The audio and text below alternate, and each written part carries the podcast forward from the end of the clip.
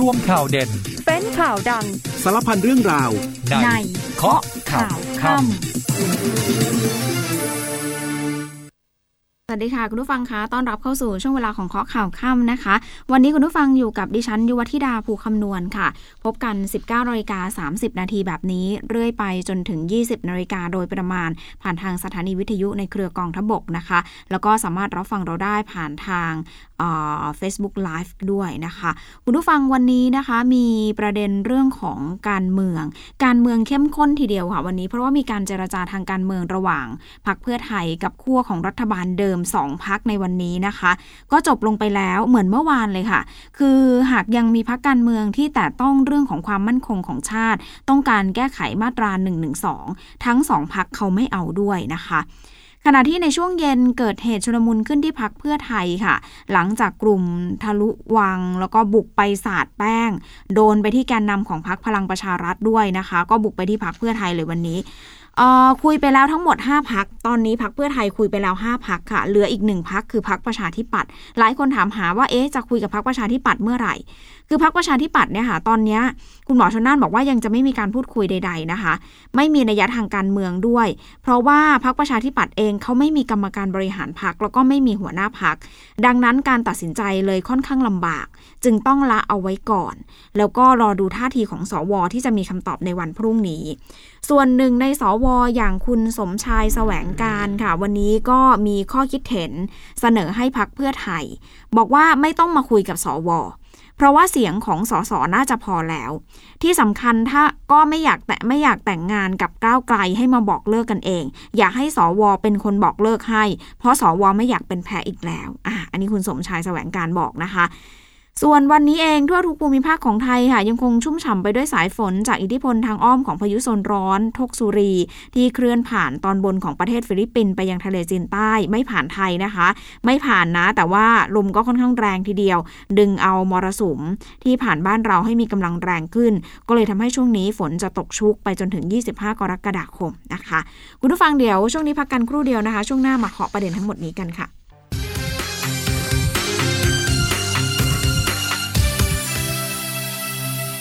มาค่ะคุณผู้ฟังคะกลับมาข้อข่าวกันต่อนะคะ อัปเดตกันหน่อยเรื่องของบรรยากาศที่สนามราชมังคลากีฬาสถานนะคะ วันนี้ฝนตกหนัก ฝนตกลงมาอย่างหนักเลยค่ะทำให้การแข่งขันระหว่าง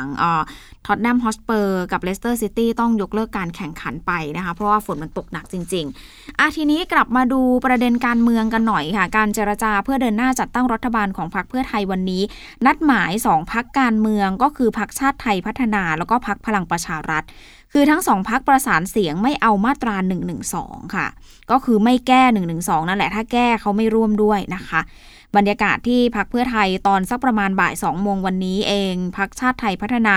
นำโดยคุณท็อปปราวุฒิศิลปะอาชาค่ะ หัวหน้าพรรคเดินทางไปถึงก็วันนี้ใส่เข็มขัดสีแดงไปเลยนะคะ ก็นักข่าวก็สังเกตเอ๊ว่าคุณท็อปใส่ เข็มขัดสีแดงเป็นสีของ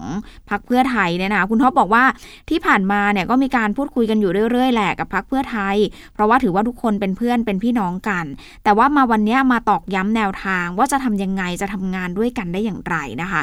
หลังการหารือร่วมกันสักประมาณ 40 นาทีค่ะ คุณหมอชนน่านสีแก้วหัวหน้าพักเพื่อไทย ก็นำแกนนำพักเพื่อไทย แล้วก็นำคุณวราวุฒิศิลปะอาชา หัวหน้าพักชาติไทยพัฒนา พร้อมกับคณะเนี่ยมาถแถลงข่าวต่อสื่อมวลชน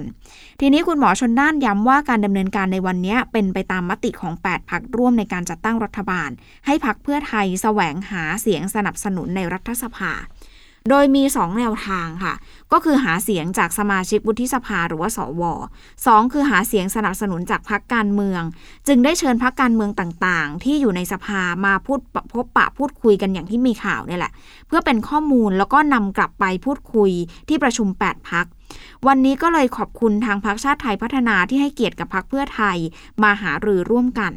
ก็ต้องย้ำนะคะ คุณหมอชนน่านย้ำว่าไม่ใช่การเชิญมาเพื่อร่วมรัฐบาล แต่จะนำข้อมูลมาเป็นแนวทางในการจัดตั้งรัฐบาลให้ได้ จะทำได้อย่างไรข้อมูลตรงนี้แหละจะนำไปใช้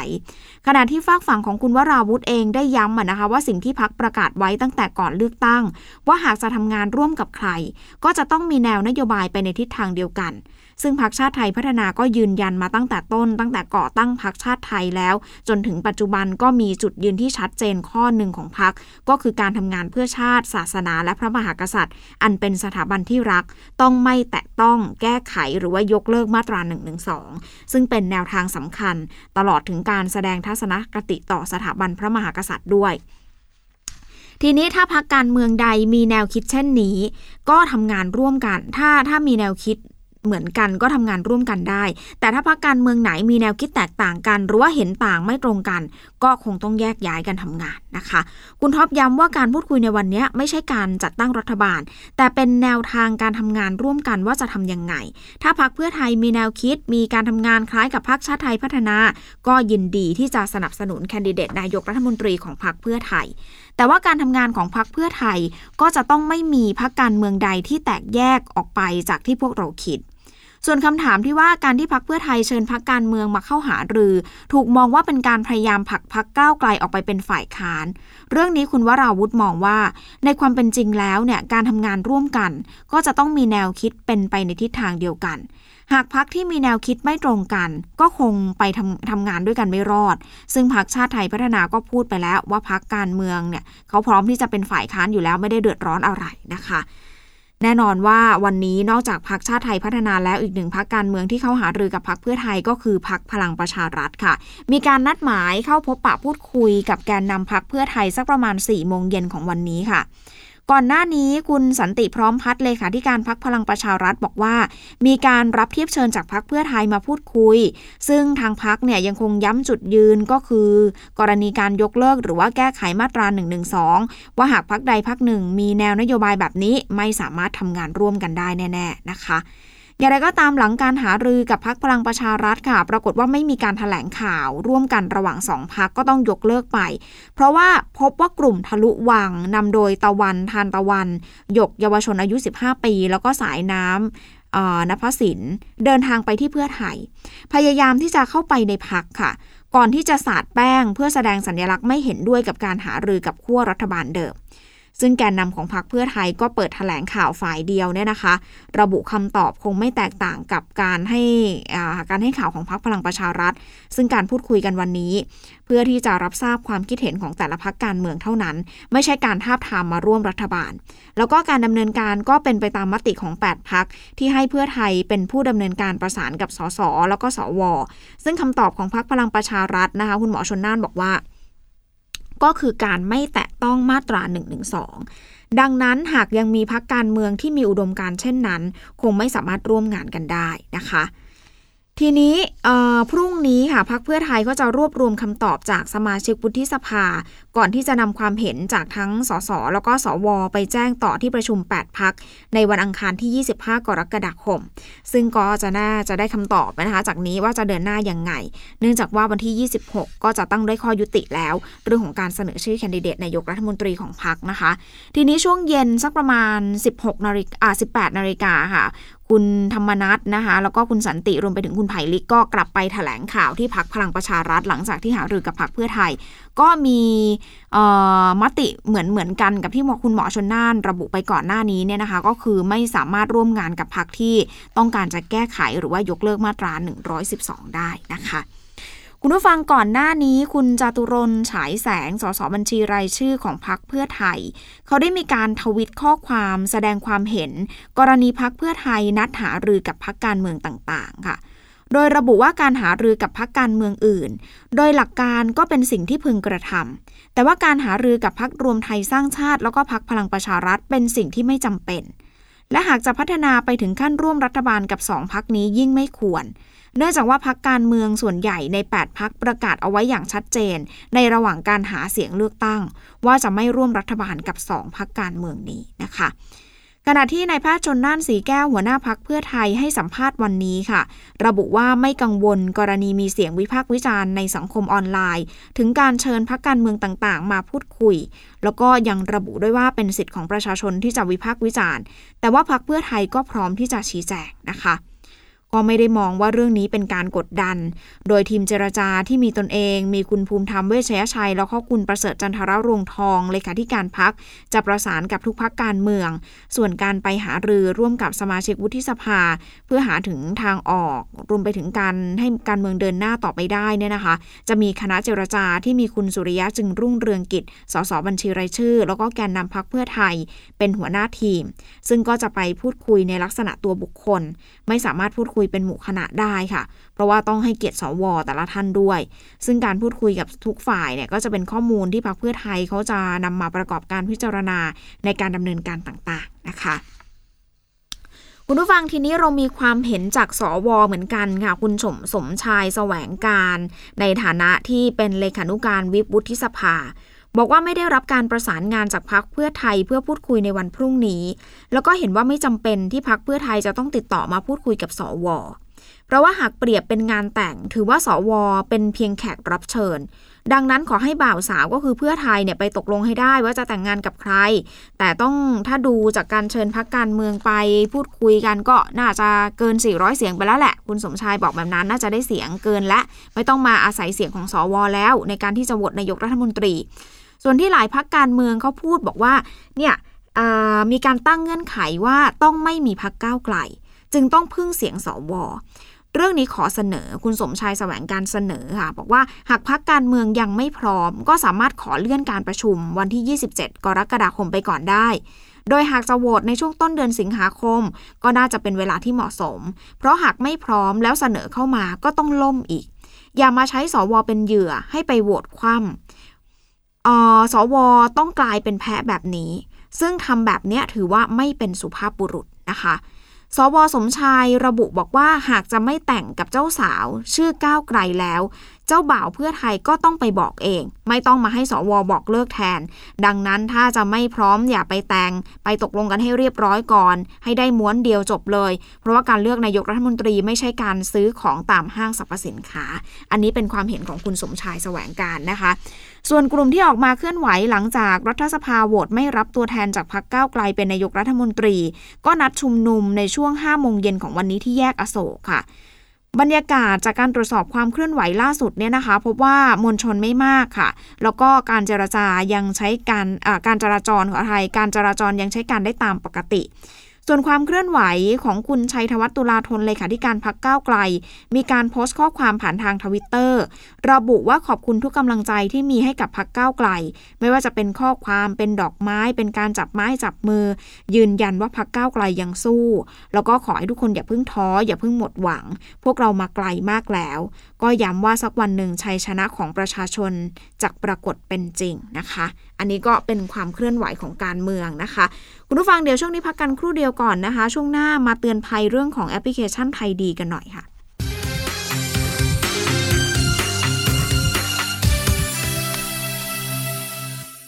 ช่วงสุดท้ายของเคาะข่าวค่ำค่ะ คุณผู้ฟังยังอยู่กับดิฉันยุวธิดาภูคำนวณนนะคะ กลับมาช่วงนี้ไปที่เรื่องของคดีฟอกเงิน forex 3D ค่ะ มีรายงานว่า DSI เขาออกหมายเรียกพยานในคดีนี้เพิ่มเติมนะคะ แล้วก็เตรียมเรียก 2 คนดังทั้งฟิล์มรัฐภูมิ แล้วก็ดีเจเพชจ้า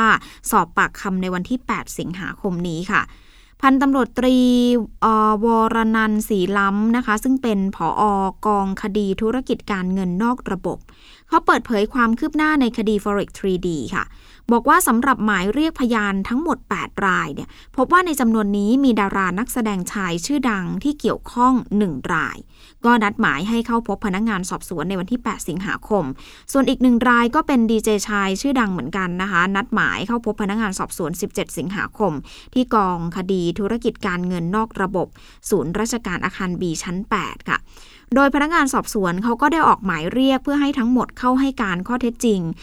ว่าเหตุใดจึงทำธุรกรรมทางการเงิน ร่วมกับนายอภิรักษ์โคทิผู้ต้องหารายสำคัญ แล้วก็อาจจะสอบถามถึงความสัมพันธ์ การรู้จักกัน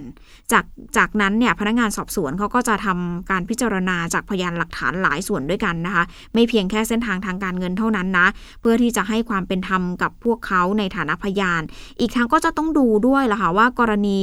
ทางการเงินของนายอภิรักษ์แล้วก็ธุรกิจ forex 3D เนี่ยมันมีการโอนเงินหรือว่ามีการเปลี่ยนแปลงสภาพเงินไปจากผู้กระทำความผิดเหล่านี้ แล้วพบว่าเงินจำนวนเนี้ยเข้าไปพัวพันเกี่ยวข้องกับทั้ง 8 ราย พนักงานสอบสวนก็จะต้องตรวจสอบด้วยว่าเป็นจำนวนเงินที่ถูกทำธุรกรรม โดยชอบด้วยกฎหมายหรือเปล่า หรือว่าอย่างไรนะคะสำหรับดารานักแสดงชายชื่อดังก็คือคุณฟิล์มรัฐภูมิค่ะ รัฐภูมิโตคงทรัพย์ แล้วก็มีดีเจชื่อดังคุณวิเชียนกุศลมโนมัย หรือว่าดีเจเพชรจ้า นอกจากนี้ยังมีญาติของนายรามา รัศมีรามา หรือว่าเมฆสามีนักแสดงชื่อดังก็คือคุณหยัดทิพย์ราชปาน มีเส้นทางทางการเงินเกี่ยวข้องกับนายอภิรักษ์ด้วย ขณะที่แฟนเก่าของเมฆรามาก็ยังมีเส้นทางการเงินเนี่ยไปพัวพันกับบริษัทมีดีเพลย์แล้วก็นายอภิรักษ์อีกด้วยนะคะเรื่องนี้ต้องดูกันยาวๆแหละคุณผู้ฟังยังไม่จบสักทีกรณีแชร์ Forex 3D เนี่ยนะคะ ทีนี้มาตามต่อกันที่การเตือนภัยค่ะ กรณีแอปพลิเคชันของรัฐที่ชื่อว่า ThaID มีการออกมาเตือนกันจากกรมการปกครองค่ะ ว่าตอนนี้มีมิจฉาชีพหลอกให้อัปเดตแอปพลิเคชันนี้ เป็นคำเตือนจากกรมการปกครองของกระทรวงมหาดไทยนะคะ เป็นเจ้าของแอปพลิเคชันไทยดี บอกว่าไม่ได้มีการอัปเดตใดๆทั้งสิ้นค่ะ ดังนั้นหากใครได้รับข้อความสั้นหรือว่า SMS จากหมายเลขโทรศัพท์ที่ไม่ทราบแหล่งที่มา แล้วก็แจ้งข้อความว่าไทยไอดี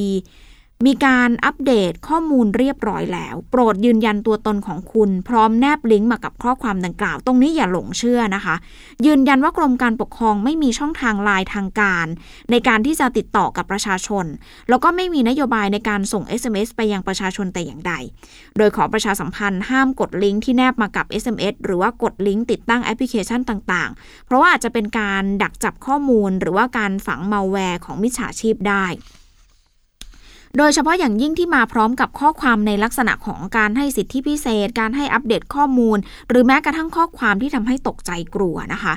สำหรับการติดตั้งแอปพลิเคชันไทยดีเนี่ยสามารถทำได้นะคะ ทั้งการดาวน์โหลดผ่านทาง App Store แล้วก็ Play Store เท่านั้น แล้วก็สามารถลงทะเบียนได้ด้วยตนเอง หรือว่าลงทะเบียนผ่านทางเจ้าหน้าที่ที่สำนักงงานเขต หรือว่าที่ว่าการอำเภอก็ได้นะคะ อันนี้ก็เอามาเตือนภัยกันนะคะ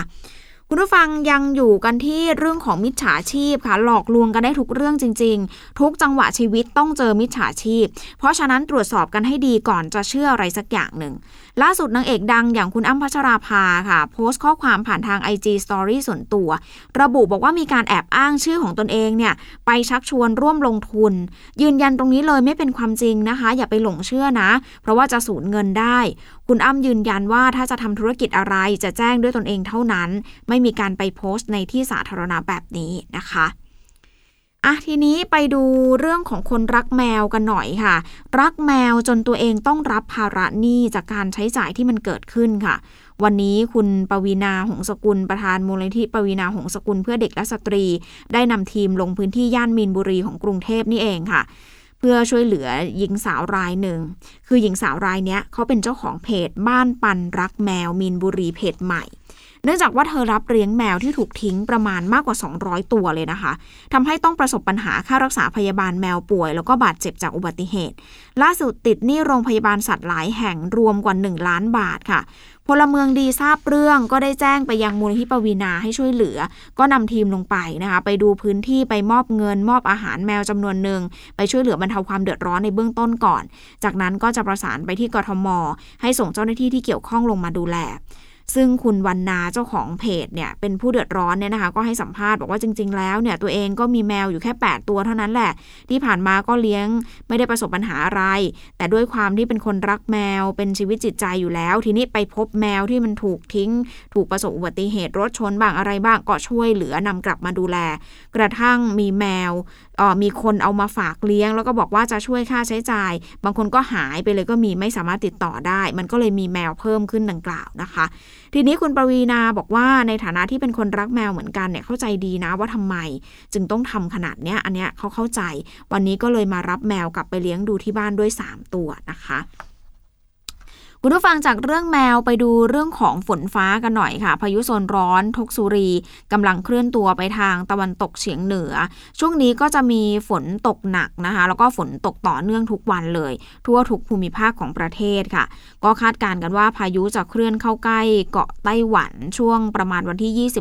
26-28 กรกฎาคมนี้นะคะ แม้ว่าพายุลูกนี้ไม่ได้เคลื่อนเข้าสู่ประเทศไทยโดยตรงนะคะ แต่ว่าอิทธิพลของพายุก็จะทำให้มรสุมที่พาดผ่านบ้านเราอยู่ในตอนนี้มีกำลังแรงขึ้น ในช่วงวันที่ 29 กรกฎาคม ยาวไปจนถึง 1 สิงหาคมเลยค่ะ ส่วนใครที่มีแผนจะเดินทางไปไต้หวันอะอันนี้ต้องตรวจสอบสภาพอากาศกันอีกครั้งหนึ่งนะคะ เพราะว่าพอพายุเข้าเนี่ยเที่ยวไม่สนุกอยู่แล้วคุณผู้ฟัง เพราะว่าข้อมูลเส้นทางพายุมันอาจจะเปลี่ยนแปลงได้ก็ต้องติดตามกัน จากกรมอุตุนิยมวิทยาก็ได้นะคะ หรือว่าจากทาง